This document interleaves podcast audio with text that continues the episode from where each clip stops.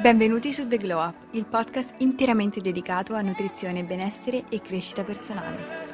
Come biologa nutrizionista vi guiderò in questo percorso attraverso storie e consigli pratici per volervi un po' più bene ogni mercoledì. Preparatevi ad aprire la mente e ad esplorare nuovi modi di pensare e di vivere. Questo è The Glow Up. Buongiorno a tutti ragazzi, benvenuti su Tech Glow Up, io sono Bea e oggi voglio portarvi un episodio relativo a un post che ho pubblicato recentemente su Instagram ed era un post un pochino per parlarvi di tutte quelle disinformazioni, bufale elementari, consigli presi un pochino qui lì che troviamo su internet che ci dicono come avere il corpo perfetto per l'estate, come prepararsi, la soluzione rapida, i beveroni e tutte quelle cose che sappiamo farci male però che comunque allo stesso tempo ci intrigano sempre un po', quando magari torniamo dalle vacanze ci vediamo un po' ingrassati, oppure quando l'estate si avvicina e ci sentiamo la pressione di dover pensare che tra 1 mese, 2 mesi dovremo stare in bikini e questa cosa ci crea ansia. E sono qui per raccontarvi una bella storia, o una brutta storia che però ha dei risvolti positivi, almeno per me li ha avuti per fortuna, e che è la storia di come una di queste diete, iniziata così per caso,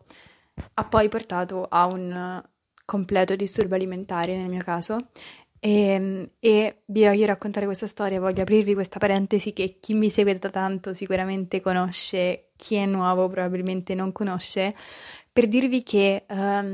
bisogna fare molta attenzione, che molto spesso tutto ciò che sembra e inizia come un gioco innocente per mettersi alla prova per l'estate può diventare un circolo vizioso da cui poi è difficile uscirne.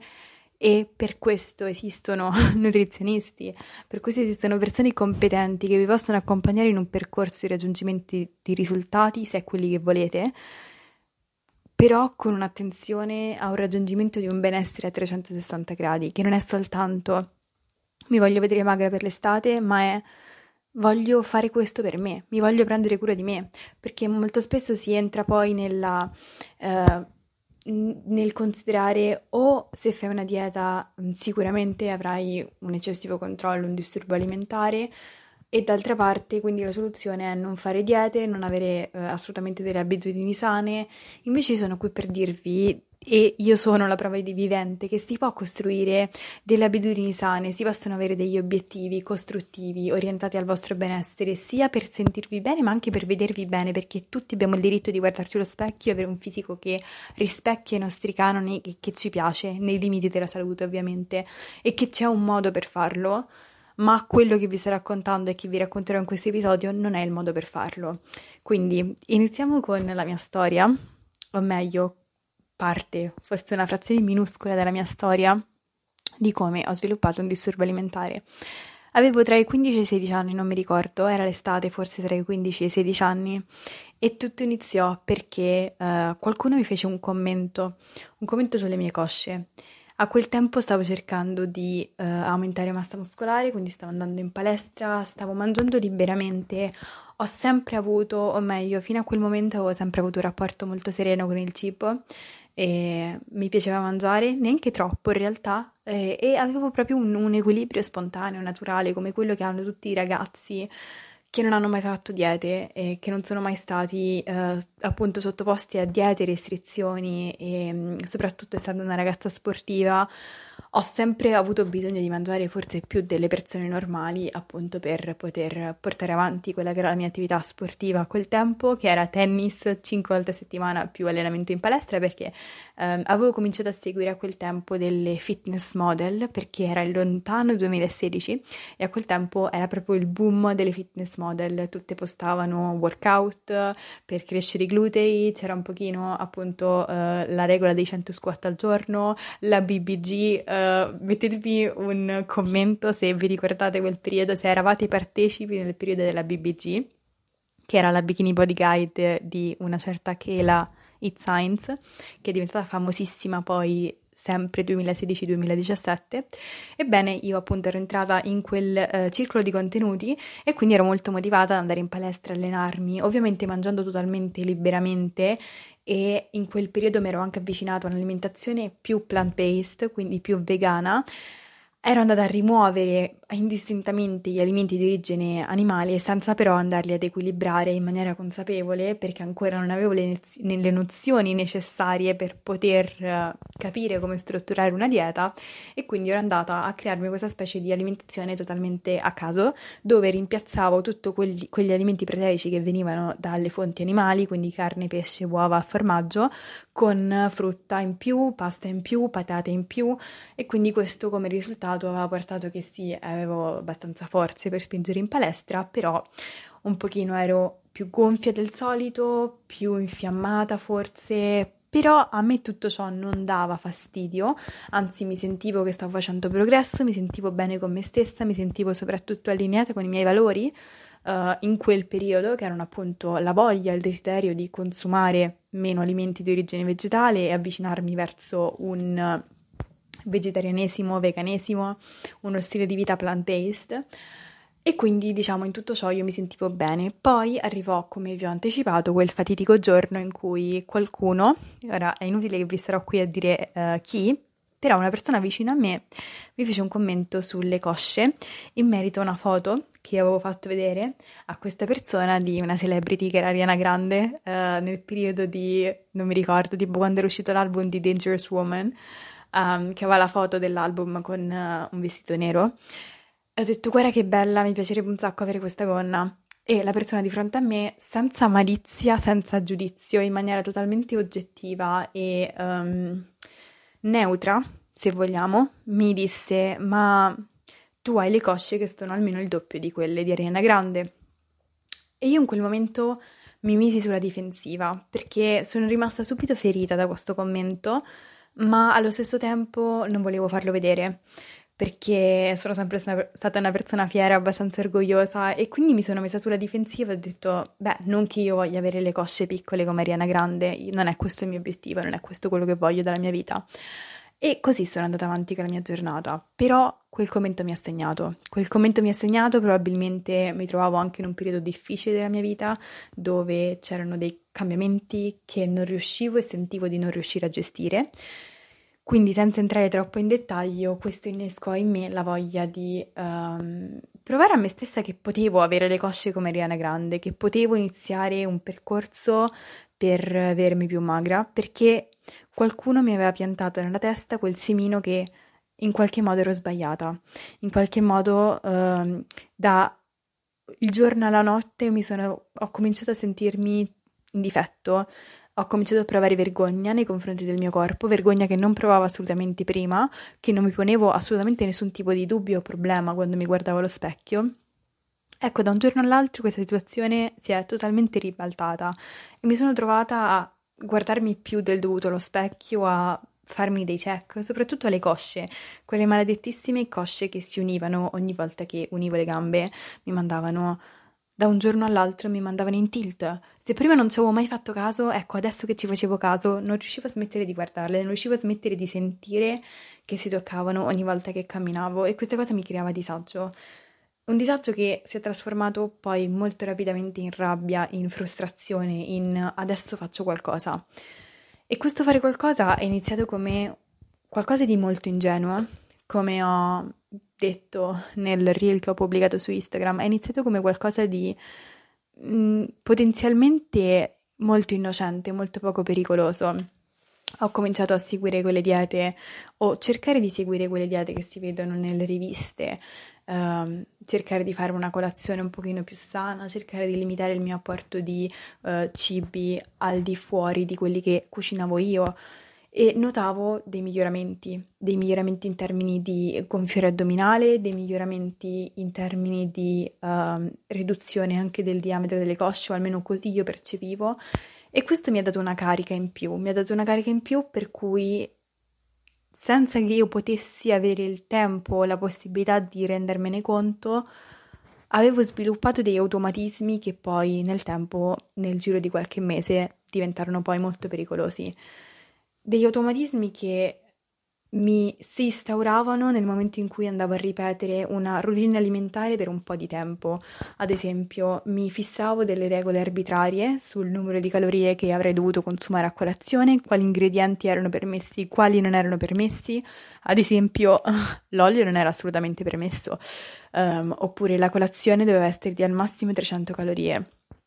Non una di più, non una di meno, quindi dovevo pesare tutto al grammo. Il mio introito calorico giornaliero doveva essere X, adesso non vi dico quanto perché non sarebbe utile né funzionale ai fini di questo podcast, però ho visto che una certa celebrity mangiava X calorie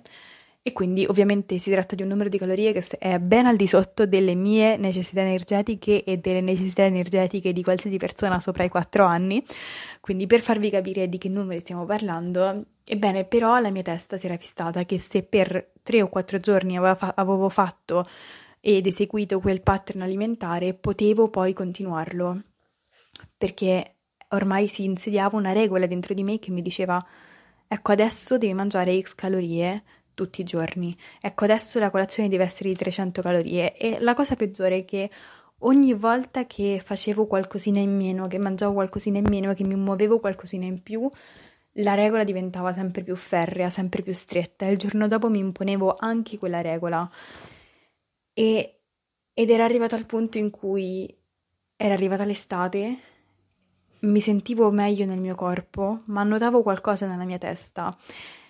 che era nettamente cambiato rispetto a prima. Da che quel gioco era iniziato come un mettermi alla prova, e da quel periodo iniziale di euforia in cui vedevo che riuscivo a essere brava a seguire le regole e mi sentivo fiera di me stessa per farlo, è come se da un giorno all'altro la mia testa è passata ad una seconda fase, una fase in cui la mia euforia si è placata, le mie energie si sono abbassate drasticamente e mi sentivo ingabbiata. E in quel momento, appena era iniziata l'estate, io mi sono resa conto che avevo un problema, perché sentivo che non riuscivo più a controllare quello che la mia testa mi diceva. Sentivo che la mia testa mi urlava contro nel momento in cui facevo qualcosa che lei non approvava, nel momento in cui andavo o cercavo di infrangere delle regole che lei mi aveva imposto, ed era come se la mia personalità si fosse sdoppiata, è come se ci fosse una voce che mi urlava e mi diceva cosa dovevo fare, io dovevo soltanto seguire, dovevo soltanto agire. Il problema è che la voce non si placava mai, diventava sempre più severa e io non sapevo come farla fermare, perché nel momento in cui io cercavo di andarle contro, lei mi urlava, mi bullizzava. E in quel momento mi sono resa conto che c'era un problema. Nel momento in cui sentivo l'impulso di dover andare a correre subito dopo aver mangiato, che è una cosa che dico nel video, e infatti quell'audio quando l'ho ascoltato mi è venuto quasi da piangere, perché mi sono ritrovata totalmente la mia storia, le mie dinamiche, di come tutto questo disturbo alimentare si è sviluppato in me e in molte altre persone, perché conosco le storie e le ho sentite. È stato proprio così, nel momento in cui sentivo nettamente l'impulso fisico di dover andare a correre ogni volta che mangiavo qualcosa, mi sono fermata e ho detto: ok, c'è un problema, non so come risolverlo, non so come risolvere il fatto che non ho più voglia di uscire con i miei amici perché sono intrappolata in questo mondo in cui tutto è rivolto e gira intorno al cibo, alle calorie, ai numeri, alla necessità mentale di farti i calcoli di quante calorie hai ingerito 3000 volte, anche se sai già che ne hai ingerite 300, però ci ripensi, ti assicuri, rifai il calcolo per essere sicura, rifai il calcolo di quanti passi hai fatto, di quanti chilometri hai fatto, lo ricontrolli sul telefono, perché bisogna essere sicuri, bisogna tracciare, bisogna che tutto torni, bisogna che tutto sia sotto controllo. E per ottenere il controllo finisci che lo perdi, e per riuscire a riconoscerti di più in un corpo che magari ti piace di più con qualche chilo in meno, finisci che ti guardi allo specchio e non riconosci più chi sei diventata. E quindi questo è stato, diciamo, l'inizio del mio disturbo alimentare. Per fortuna quell'estate, quando mi resi conto che non potevo più uscire perché non avevo più le energie per socializzare, per ascoltare le persone che parlassero, non mi interessava quello che gli altri avevano da dire, perché eravamo io e il mio mondo. Ecco, in quel momento, una sera, quando la mia voce mi urlava troppo forte che quella sera sarei dovuta andare a correre dopo la cena però i miei genitori erano lì a cena con me e quindi non potevo, e quindi mentre mangiavo i miei genitori mi parlavano, io non li ascoltavo perché avevo questa battaglia interna di vorrei andare a correre ma non posso, e questo mi stava suscitando un attacco di panico. In quel momento parte di me è diventata lucida, ha analizzato la situazione e ha capito: questa cosa non è normale, ho bisogno di fare qualcosa al riguardo, ho bisogno di parlarne,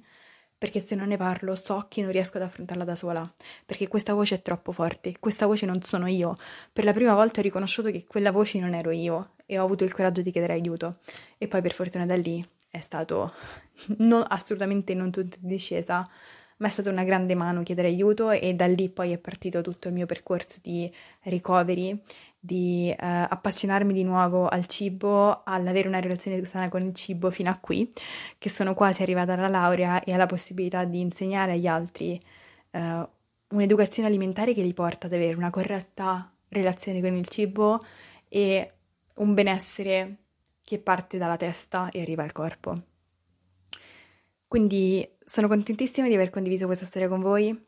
per mettervi in allarme rispetto alle diete fai da te, ai detox, a tutte quelle bufale alimentari che leggiamo su internet, e per dirvi che c'è una possibilità di raggiungere i vostri risultati in maniera sana, in maniera positiva per il vostro corpo e per la vostra mente, e cominciate a rivolgervi a persone esperte se sentite di averne il bisogno. Io vi lascio qui e spero che questo episodio vi abbia dato qualcosa e ci vediamo il prossimo mercoledì.